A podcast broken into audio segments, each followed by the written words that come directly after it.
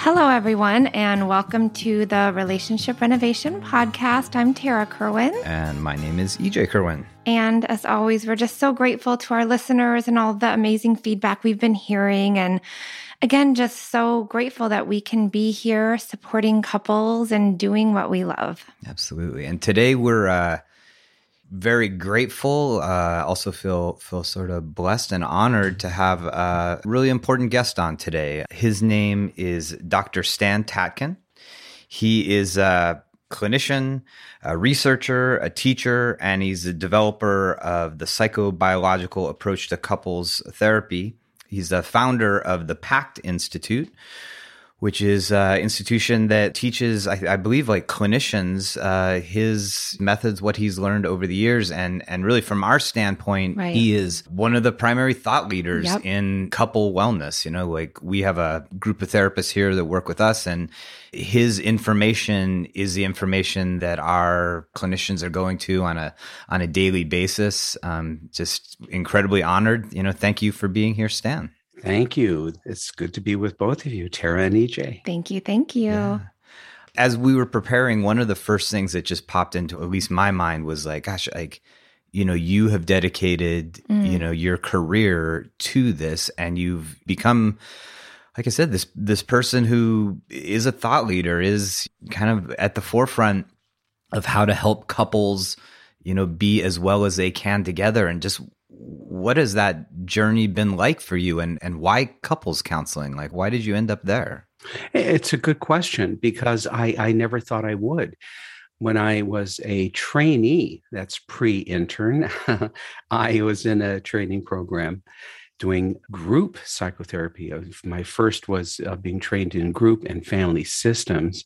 And I, like so many other young therapists, was put in front of a two way mirror and I had my first couple encounter and it terrified me. and I thought after that, after that experience, I would never do it again. So I'm as surprised as anybody. So I went through a whole process, a uh, whole journey from working in groups to doing gestalt to being mm-hmm. psychoanalytically trained to working with John Bradshaw as an inpatient psychotherapist, mm-hmm. again doing group to doing directing a drug and alcohol program charter uh, to doing specialized work with personality disorders in my private practice and then i started to get into the brain through uh, my then mentor Allan Schore and became fascinated with psychobiology the development of the infant and adult brain mm-hmm. throughout the lifespan and that's uh, where I kept going. Got into attachment, um, was very interested in prevention programs through the Watch, Wait, and Wonder program in Canada, Toronto, actually. And then I started to work with infant caregiver pairs in my practice using video capture. I could not get a lot of people to come in because people just didn't want to come in unless they had tremendous problems with their infants. Right. So I switched over to adult pair bonding. I found that there was a, almost a one to one relevance between infant caregiver attachment and adult attachment. And then I never looked back. Mm. I, I used all the video technology to start doing research and to work with couples only. And that's what I've been doing ever since. And I love it. I know it's, I mean, when we kind of developed the program that we do here, and when we were working with attachment theory in our couples, it's just everything just makes so much sense. It feels like it all comes together. And the way that couples relate to each other, because I used to do some research too with infant bonding with their moms, it's like being able to see all of that attachment work play out in your intimate relationships and help couples understand that it kind of was pre existing even before they got together. It's just been so powerful in our work. Well, there is something to be said for studying babies. Um, I think people would do well in our field to go through that. And uh, because we're all babies, basically, yeah. and it's all there, you know, uh, watching the interactions between uh, between caregivers and their infants, and then toddlers and children and so on. It's all there in terms of adult pair bonding. Uh, exactly. Uh, what we see, the movements that people make toward and away from each other, the hesitancy, the fears, all of that is uh, sort of baked in very early, yes. pre-memory even, and so it's a lovely study. And it's done me very, very well. That, along with uh, psychoanalytic training has done me very yes. well in my practice. I'll have to just share a, a story with you when, um, because I, even in my master's program, I knew I wanted to do couples work. So my master's thesis was on EFT focused therapy. Yes. And I was like, what? It was like 23 years ago. And um, so when EJ and I kind of went through our journey and we blended our family, and then we had twins right after our honeymoon that had colic. And I was taking them on a walk and crying because I wasn't sleeping. And I just said, like, EJ, if like two trained therapists are having this much trouble, like, because it really was a train wreck to our relationship. I said, let's open up a couples counseling center. And he's like, absolutely not, Tara. He's like, I do too, not. They're too hard. I do not like working with couples, like ever. And, and I just said, well, like, let's wait and hear me out. And that's kind of how it all started, though. He was pretty resistant and I was right did i sell you honey? Because here we are seven years later. Yeah i mean it was it's it's been great. I mean but it i mean i remember just as a young clinician thinking like god like couples are just like so unwieldy you know mm-hmm. like like it's just mm-hmm. so easy to get caught up into their dynamics and get lost in it you know? Is, is is that an experience early on in your career stan that you that you had?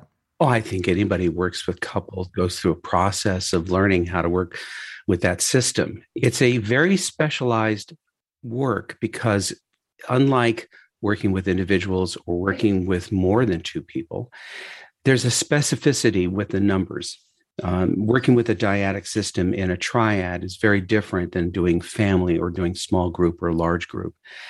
And so it takes a while, I think, to really understand the system one is working with and all of the other things that go along with it the phenomenology, the intersubjectivity of that system, and the amount of countertransference that one can mm-hmm. experience. Countertransference is the experience the therapist has emotionally as if watching mm-hmm. a movie or a play that gives the therapist some good information about what is going on in the couple, but could also mislead the therapist as well. Absolutely. Absolutely. Yeah. We, we do when we're doing our uh, supervision with our therapist, that's like the, you know, it's just like you, we're always cycling back to that is like, you know, you're sitting in the room with these two people and the energy you're getting off of them individually. And then as a couple, like, how can you pay like really close, close attention, attention. Mm-hmm. but not, you know, not from like a personal place, but from like an understanding of like, gosh, what is it like for me to be in this system for this right. hour and 15 minutes?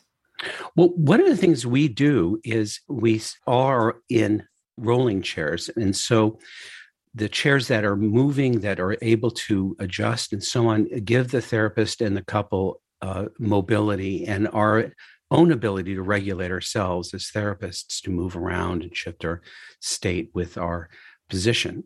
But we're also paying a lot of attention visually to micro expressions and micro mm-hmm. movements. We track blood flow in the in the face, uh, muscle movements in the striated muscles of the face, even pupil size, breathing, heart rate through through the neck or the nose.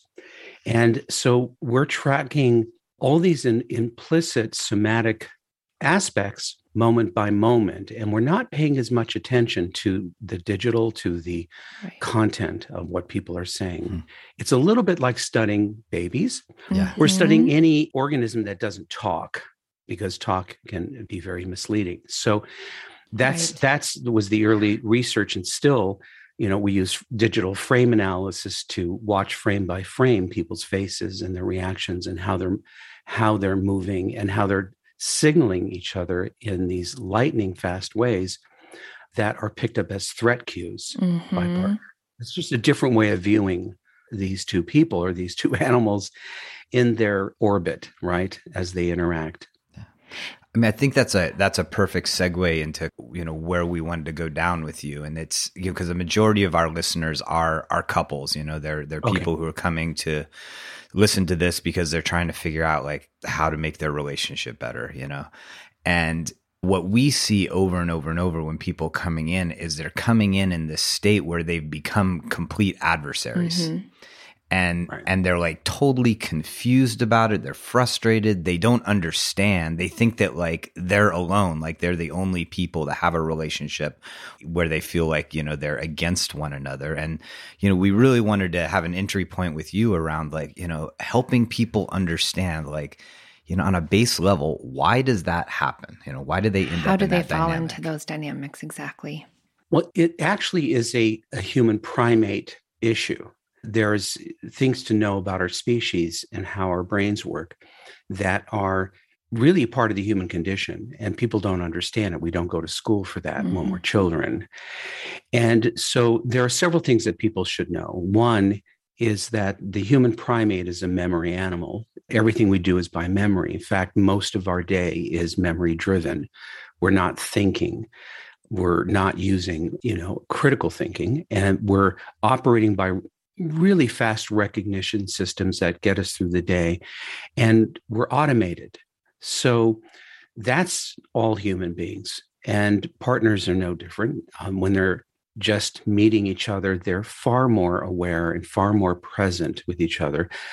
But they're you know a bit uh, drugged from endogenous drugs that everybody when there's novelty uh, start to produce which can shift their judgment. But many of those uh, endogenous chemicals cause this incredible ability to focus and be attentive and be present, which will go away in a, a short order of time. Once we automate each other, we right. start to think we know each other, and then we take liberties and we lose formalities that we would have otherwise had. But the other thing is because this memory system goes very long with a couple, the couple system we consider a primary attachment system like only the earliest caregiver infant relationships, the very first relationships that we have that are dependency oriented. So here we are in an adult relationship, in an interdependent relationship, is what it should be. And we start to remember what it's like. We start to remember what happens when we depend on another person. That's where the attachment system kicks in. But that's not the only thing. We are sloppy, energy conserved animals. Hmm. We do the least amount necessary. And that is uh, true in love relationships and, and family relationships. And so we're not exactly fit for unionization unless we've been trained to be part of a team, part of an alliance. And what it requires in an adult relationship based on free union, right? People are volunteering to do this. Mm-hmm. And it should be based on terms and conditions, not love. Love is not the reason huh. to marry or not the reason to unionize. It's the reason to start getting together. That's nature's way of pulling us together and hopefully getting us to continue the species. But make no mistake, nature is not interested in relationships. And so what happens is that left to our own devices, we will do what we know, and what we know is what we've experienced, unless we suffer, in which case we're going to learn about ourselves. Otherwise, we don't. And we're just going to behave automatically.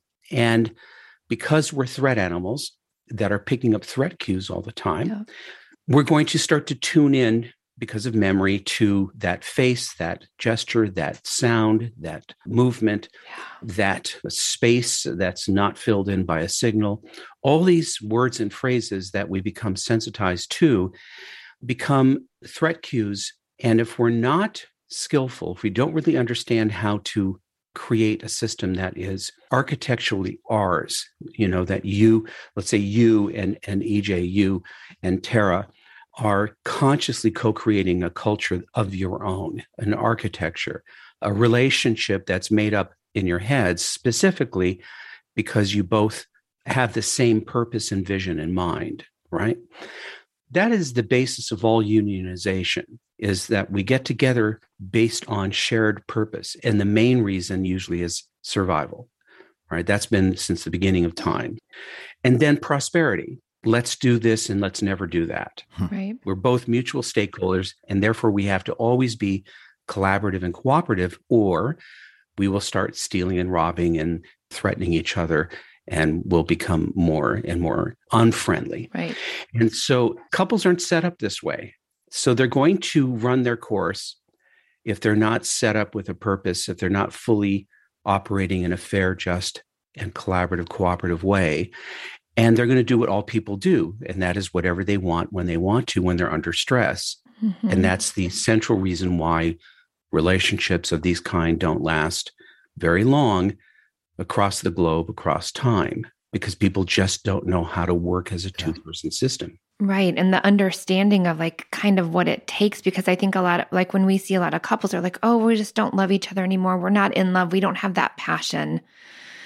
You know, it's kind of like this idea of like the grass must be greener. They're not supposed to be for me. But then when we kind of in that first couple sessions get to their shared values, right. We try to kind of circle them back to that. Like, why did you guys get together in the first yeah. place? Yeah, I mean, the thing that pops up for me when you when you were talking about like we're drawn together by love, by you know, right. by chemicals, right? But then our commitment really should be based upon agreed terms of living, which we generally don't do, or, or if we do, we do a pretty like shallow job of it. Right, exactly. So when they come in, because they didn't have those those shared terms, that creates the conflict that is everything you're talking about with the micro expressions and seeing right. threat, perceived threat. And so as clinicians, but also for a couple, like what is like that balance of like helping them understand you know that they're triggering each other's sort of like you know adaptive survival instincts but also helping them find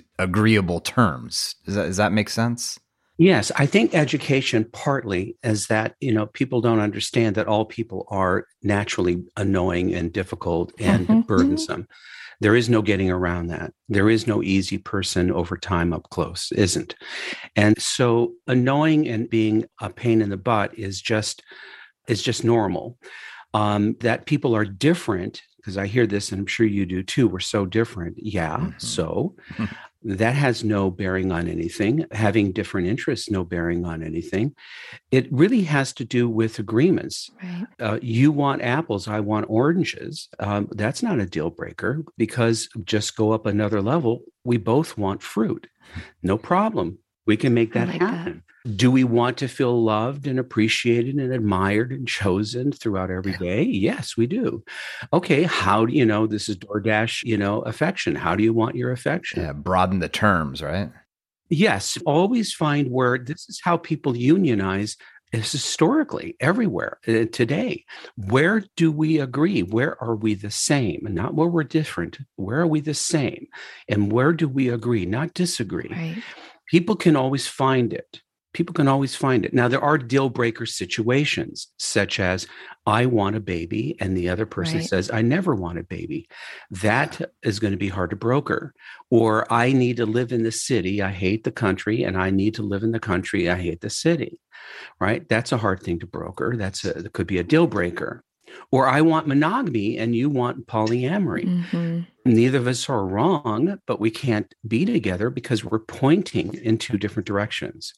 So we're talking about pointing. We're talking about two people getting together based on what they both want and must have in order to live a happy, prosperous, and safe and secure life. People have been doing that since the beginning of time. People on that are homeless and that are mentally ill do it. People who don't know each other and are in military troops do it. People on sports teams mm-hmm. never knew each other do it because they have a common purpose. We want to win. We want to survive. Right. We want to prosper. Therefore, we all have to point in the same direction. Any system without a shared purpose or shared vision is not going to last. And do you think couples don't oftentimes don't have that they don't have that shared that shared purpose i would say 99% of the time they don't it's the only system where people do not think mm-hmm. in terms of how are we going to build this how are we going to do this what do we do if we act like human beings which is basically selfish yeah. self-centered impulsive moody fickle yeah. opportunistic mm-hmm. what are we going to do when we are human beings yeah. And when are we most human beings? When we're under stress. When we're under stress. And it's it's so ironic though, right? Because literally you get together with somebody most often to build a life together. You'd think people they would be almost intuitive or like, you know, evolutionary to do that together. It's not. It's not. I mean, honey, look at us, right? We thought, oh my gosh, we're having twins. This is going to be amazing. We have this awesome relationship. We get along so well. And Oh, then, Wait a minute. Why are you doing it that way? bam. We'll do it. How We'll dare you go to work and leave me here with these two nursing babies? I hate you. yeah. We're good people. We love each, Each other. other. There's no work. way you would ever lie to me. We're even therapists. Like we we we know how to do this, right? Yeah. and we end up like one to divorce every other day for two years. Systems, though, it was all about systems, Stan. I mean, it really was. You wouldn't do a business that way. Well, you know, that has, you know, again, for us, that's, you know, we talk a lot about our personal journey on this show, but th- that's been a big part of being forced to create these systems that you're talking about and shared purpose is like, you know, running a business almost makes you do it more so than a family Yes. Because there's more of a structure to it. A business, you know, you have to set up your codes of conduct and your operating procedures and all Right. that. Whereas a relationship, you know, you can kind of, we all do, most people do. That's why they end up here is we wing it, right? Well, I think the difference is in that in couples, people, because of the automation process and because of the memory issue and the kind of relationship it is, a dependency relationship, people confuse each other as family and they forget they're strangers. They'll Right. always be strangers who are trying to get to know each other constantly. And so that I think is one of the reasons. The automation, the fact that we think we're back at home and that Mhm. this is family, which is relieving and relaxing for some because it's familiar. But it's also an area where we drop our formalities, where we are no longer considerate, where we think we can do whatever we want without, you know, we can't get fired, right? hmm And it's a mistake. It's a mistake because these relationships are condition based. It's a deal or no deal constantly. And it's, you know, we meet the terms to make it worth our while. Otherwise, why are we doing it? It is a purpose, principle driven endeavor that builds character because two people are working constantly together to create things that they would otherwise ordinarily never be able to do alone and to be able to protect each other from an environment that is dangerous and Mhm. unpredictable and uncaring. So these two people have a pact, right? And together they rise, together they fall, just like you would if you were out and, and you were in special forces and your sergeant told you you're nothing. Eh, the person to your left and right are more important than you. They're going to save your life. And the same with you with the mm. people around you right so so it's a different idea it's a different uh, ethos it's a different orientation of a two person psychological system moving in tandem no longer mm-hmm. are we solo players no longer are we separate agents in so far as we can do something without having to think of the team and that's where couples make a fatal mistake Right. Could you just describe that automation process you talk about just a little bit more in depth so the couples can understand what that means? Yes, there is a certain area of our brain that loves novelty, and that is very expensive, which is why we don't use it very much. It tends to be very energy hogging. And that is engaged anytime we travel, learn something new, um, meet somebody new, are talking about something very exciting. And those areas are engaged. And that turns basically the whole brain, or pretty much the whole brain, on. And when we do, we're very alive. Now, we can only keep that up for so long because anything new is going to become old very soon. Go to the Eiffel Tower, you get excited, you're a buzz, you're turned on, you're on drugs, right? You're on this high presynaptic dopamine high. And then you go back and you see it again, and it's still strong, and you go back and it's less strong, and you go back again, and it's time to move on to something new we're the same. Uh, you meet somebody, you want to know everything about them. You're excited. You want to smell them, taste them, know everything. Uh, you want to touch their face. You want to explore them. And then the novelty wears off fairly soon, and you begin to automate each other. You think you know each other, and it's nature's way of conserving energy and moving you on to new things that you have to do. We wouldn't get out of a corner of a room if we didn't automate things, right? Mhm. We'd be learning the same thing every day. So it's a natural thing that we do. It's part of biology, but it also can cause enormous problems because that's where we take people for granted. That's when we apply memory where right. it doesn't belong. That's where we take shortcuts and make assumptions and do all sorts of things. And we start to turn away from being present and attentive. And then we stop actually knowing who we're with, paying attention, looking at their face. Yep. We carry a picture of their face in our heads for months without ever really examining it again. Mm-hmm. And that's how the brain works naturally. If we do that, we get bored we again take things for granted and that is going to happen and the only remedy is to actively make sure that we put in periods or ritualize mm-hmm. periods of full presence and attention otherwise we lose our aliveness and we actually don't learn anything about ourselves or our partner so that's the problem with automation is it's going to happen plan on it but then you have to build in things now to counter it because it's not your friend yeah I think that's one of the things we do with couples in our program is we take them through a timeline and genogram process pretty early on. Right, good. And sometimes just doing that is mm-hmm. such a major gear shift because – th- there's such like almost an arrogance we all have about like knowing like oh I know everything about them. Mm-hmm. but when when they sit there and they listen for an hour and a half and we ask them you know clarifying questions of the one person and they hear it in a different way there's just I, you know I think what you're saying is you know it just it's new. reboots that system of seeing this person not as a facsimile flat object but as somebody who's like wow there's there's a lot more there Absolutely. I mean, Tracy, my my wife, my partner, we've known each other since seventh grade science, and wow. um, that is so cute. we weren't an item, but we have a long history, and we still do pillow talk. We still talk about you know uh, things from our childhood. Neither of us ever knew. We've been on the planet too long, and then there's even opening your eyes because you know knowing someone or something is a plastic fluid state because our sense of self and other is constantly changing depending on our state and our development. So, how I look at Tracy and how I understand her today is not the way I could have understood her five years ago. So, there's that as well. It's right. not just that I don't know everything, which I don't, but I don't know everything with the mind I have today. Right. Yeah, that's interesting. And the mind she has today and who she has become. And so this is how we should look at our children as well. And we do that when they're very young, but then we stop doing it because it seems like they're not changing as much, but they are. Yeah. Boy, that that takes work though, right? Like like that yes. level of curiosity. That's a big word we use is like curiosity, but that takes like intentional yes. action.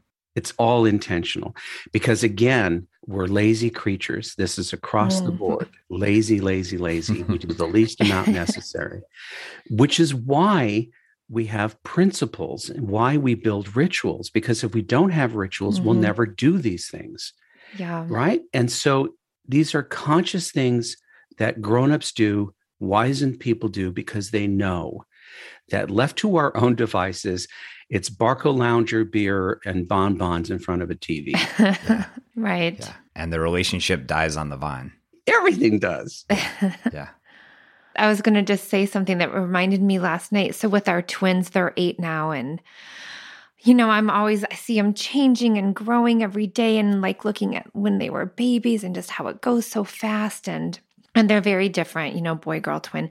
And uh, so I have this, and they're very competitive with each other, of course, because they're twins and they're both competitive spirits anyway. And so before bedtime, I started this ritual where I really want them to have eye contact when I'm kind of giving them like my love or like I'm just so proud of you and what was really great today. And they have a really hard time maintaining eye contact. They almost get really uncomfortable with it. How old, so how old are they? They're eight.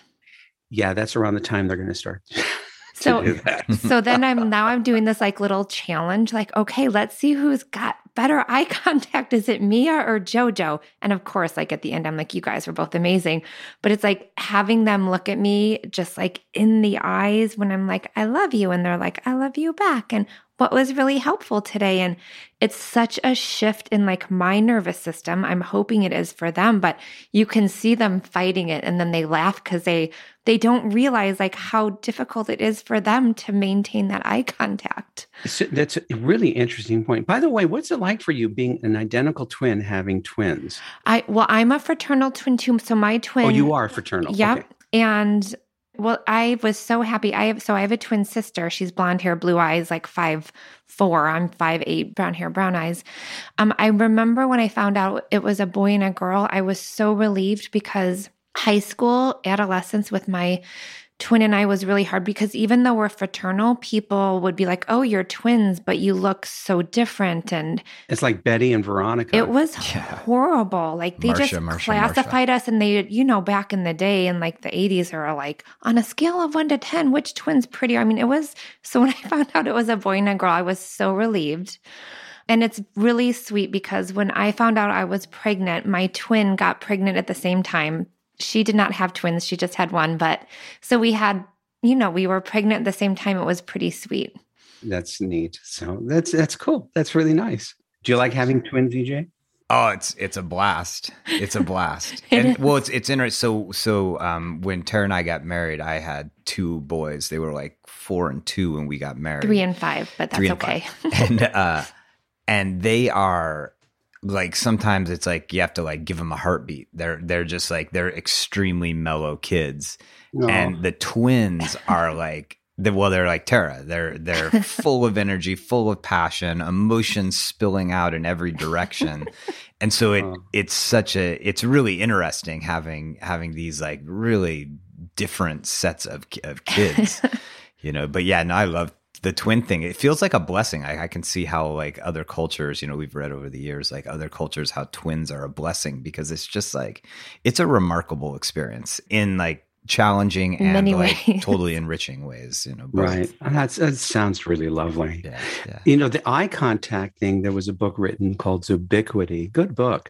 by UCLA cardiologist and zoologist, another author. And they talk about how animals in the animal kingdom have the same psychiatric disorders as humans, except they're easier to treat because they don't talk. but that there's certain animals, including human beings, sustained eye contact is difficult because it heats up the brain. So it's, it's highly stimulating. So that's why people gaze avert. They uh, and babies will gaze avert, and your dog or Hmm. your cat or whatever will gaze avert because it's to cool down the brain. It's an Huh, autonomic reflex. And when uh, kids become a certain age, they have a harder time doing it because it's too arousing. And teenagers move into a very sympathetic period, sympathetic in terms of hyperarousal. right. Um, and that hyperarousal translates into feeling trapped and held too long with eye contact. And so that's why they will avoid, start to avoid eye, eye contact. That's why our oldest son is stays in his cave room as much as possible. Tara's always trying to pull him out of there. Yeah, be, because uh, it's a, like a high energy cat. Uh, actually, high energy cats, you know, uh, like uh, tigers and so on, if they are bound, let's say on an exam table, and uh, forced to make eye contact, they can actually arrest. Oh my gosh. So there's uh, think of teenagers as uh, as a high uh, arousal cat. Okay. It seems like he's going to arrest sometimes. Don't be offended with I'm going to uh, put the pressure off. Thanks, Dr. yeah, Stan. don't be offended by the gaze aversion. Well, let me let me jump back to we want to help couples make decisions, you know, to to how to help themselves, right? And one of the dynamics you've talked about was the fact that we sort of fall into these patterns of disconnection, right? Right. Because we just stop seeing the person as a brand new person Mhm. and beginning to pay attention creating certain systems can help in that area what's that like fulcrum point or that tipping point for you when you see a couple like you know look you need help in getting that back versus a couple who's like you know we can read a book or we can institute some some systems to to reboot that Well, you're, you're talking about re- rekindling, rebooting, excitement, and uh, uh, that feeling of falling in love again. or just connection you know or just like not not seeing them as you said like that just as a flat sort of you know somebody you already know and there's nothing Taking more to learn granted.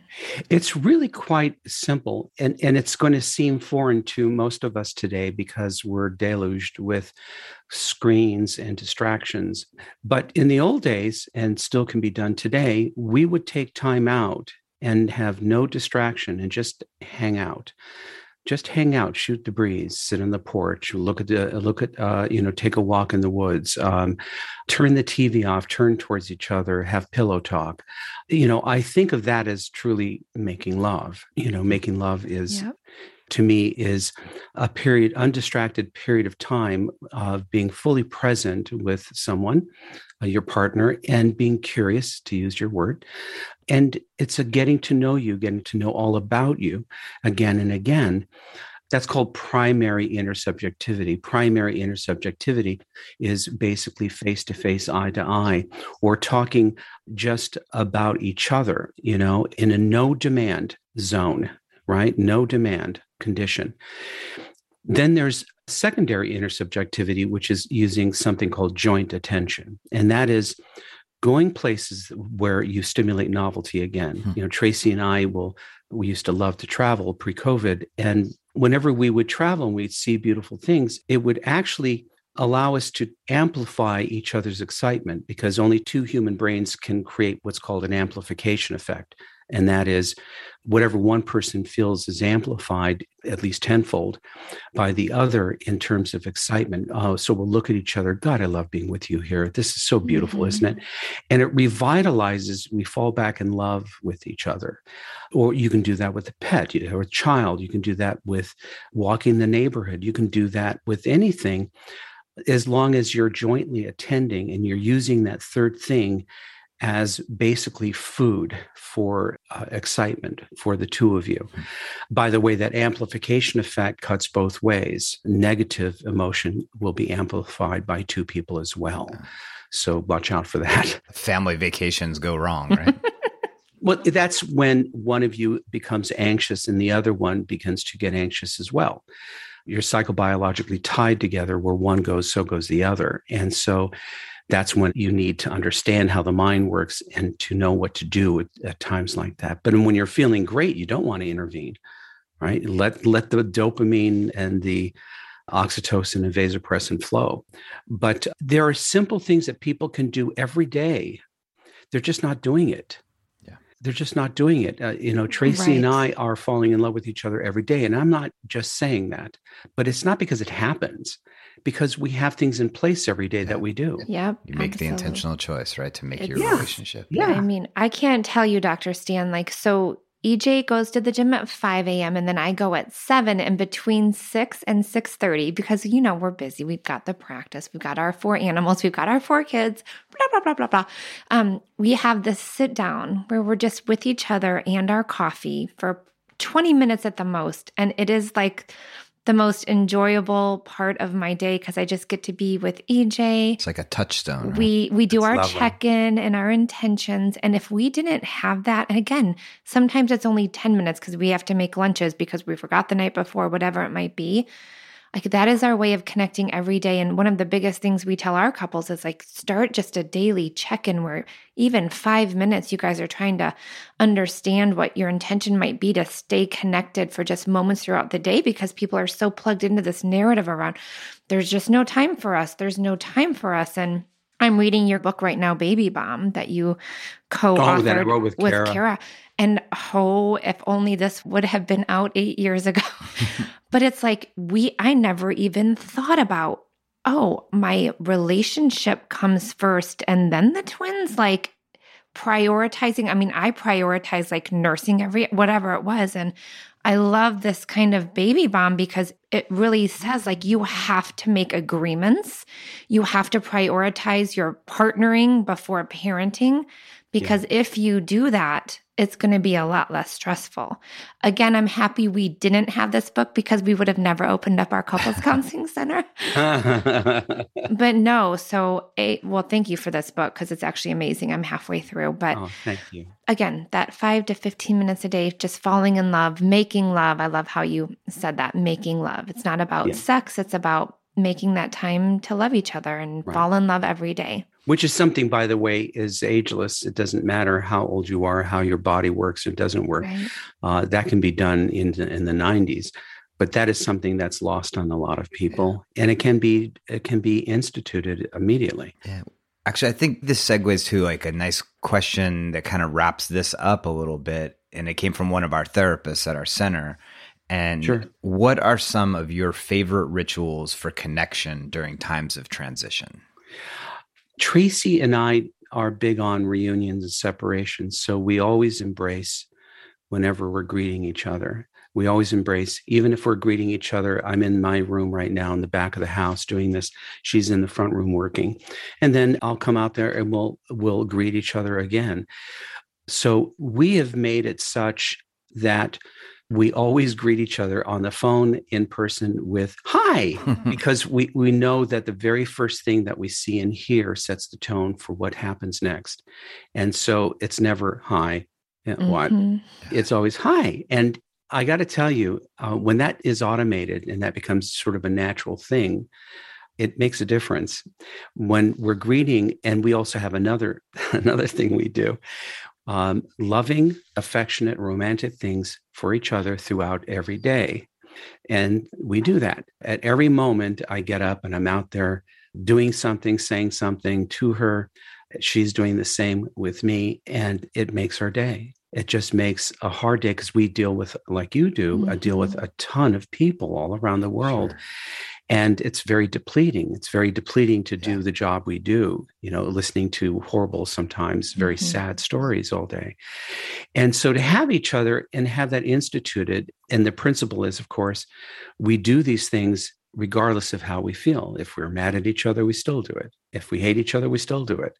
Either way it gets done that's the meaning of a principle. It's based on what needs to happen not what we feel like doing. Oh, I like that. Could you say that one more time, please? a, prin- a principle is based on on a purpose. It's not a feeling based goal. Something needs to be done. So let's say one of our purposes is uh, we can go to bed angry but we must touch toes I like least. that. so I'm a toe toucher. yeah well uh, that that makes a huge difference biologically because of you know with human primates a breach in the relationship is an existential concern that causes uh, leads to illness actually and so what we want to know when there's a breach of any kind misunderstanding a fight or whatever that we're okay i may be angry with you but we're okay that's all we need to relax It's that reassurance we're safe, right? Exactly. Soothing. We're safe. The Yeah. relationship's still intact. The state of the union is good. And so when people put in these rituals, principles, remember that you're doing it regardless of how you feel. It must be done. Um, Right. It's not because you feel like it. It must be done. And that's awesome because it means that good things will happen regardless of how you feel. And that's got to be better than a poke in the eye. That's got to be a great message to your partner too, right? Like that that Yes. that regardless of how I feel, being connected to you and letting you know that we are safe, that this isn't fracturing, you know, that's got to feel like so like, okay, all right, well, then I can make it through this uncomfortable time. even simpler than that regardless of how i feel this is what i bought into i said yes to it it's a character choice to do the right thing when it's the hardest thing to do That just gives me goosebumps because it really is about it's like soothing each other. Like life is really hard enough. it is Individuals already have a hard enough time soothing themselves. Partners get very reactive if that Yeah. individual soothing isn't there. But when we can find a way to do that and not bring just the feelings into it, but purpose, oh, yes it gets done and it saves the union yes. All right. I, I I feel like I need like some closure here. This will help me. Like, so you met Tracy in seventh grade. When did you Yes. guys? Do you mind sharing? Like, when did you when did you fall in love and and you know come together in that way? Well, I had a crush on her throughout junior high and high school, but she didn't know it. We ran in different circles. I was a musician who basically skulked around Moody wearing black uh, uh, leather. And Tracy was a sunny surfer, blonde, tall beauty, you know, in the popular group. She was the nice girl flanked by mean girls. So therefore it was she was hard to approach. Um, she had a posse. She had a posse, yeah. Um, I didn't have one. And so we didn't hook up until our 40s. We both went through marriages that failed. And that was the other thing that got me working with couples is that I was immensely depressed. Um, and I felt tragically, mortally wounded by my divorce. And my only salvation was to be able to work as a therapist and to teach. Mm. And I directed my attention more towards couples because I wanted to figure out what I had done figure wrong. It out. Yeah. And so, you know, we're in a field that's got a lot by selfishness, right? You know, it's a sure. teacher teaches what the teacher needs to know. And so, so then I met Tracy and we courted by email. And then we eventually met at our neighborhood haunt, Will Rogers State Park, and we went for a hike. And the rest is history.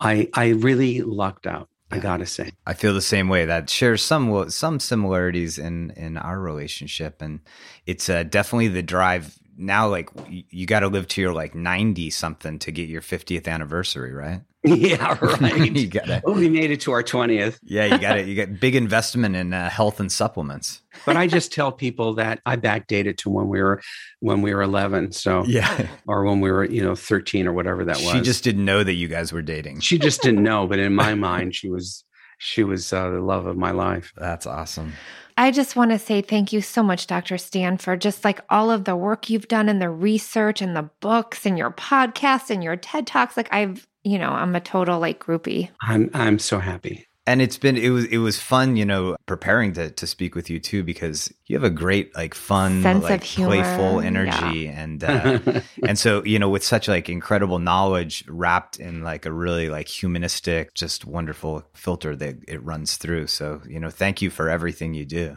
thank you so much and and, and someday we need to get together yeah, absolutely. That would that would be a that would be I'm a blast. So down. We're not far. We're in Tucson, so we're we're not we're not far from Southern California.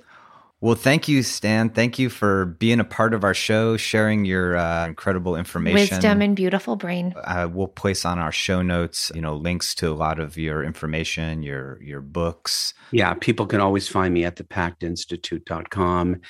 And all my social media is at Dr. Stan Tatkin. So on all social media platforms. Thank you, everyone, for tuning in. Uh, we're always open to your suggestions on show topics, on uh, any questions you might have, uh, possible guests you'd love to hear us talk to. Yes, send us an email at info at he said, she said counseling.com. And as I always close, take care of yourself, take care of each other. All bye. Right. Bye bye.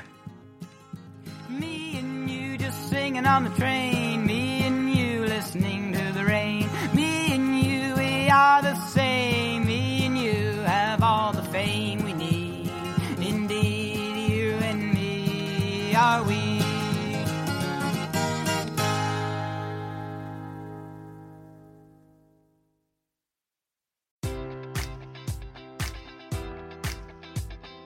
Enjoy all your favorite sports like never before at BetMGM. Sign up using code Buckeye and receive up to $1,500 back in bonus bets if you don't win your first bet. When you register with BetMGM, you'll get instant access to a variety of parlay selection features, live betting options, and the best daily promotions in the business. And with BetMGM at your fingertips, every play and every game matters more than ever. Place your money line prop, or parlay bets with the king of sportsbooks today. Sign up using code Buckeye and receive up to $1,500 back in bonus bets if you don't win your first bet. BetMGM and GameSense remind you to play responsibly. 21 plus and present in Ohio, subject to eligibility requirements. Rewards are non-withdrawable bonus bets that expire in seven days. Gambling problem? Call 1-800-GAMBLER. In partnership with MGM Northfield Park.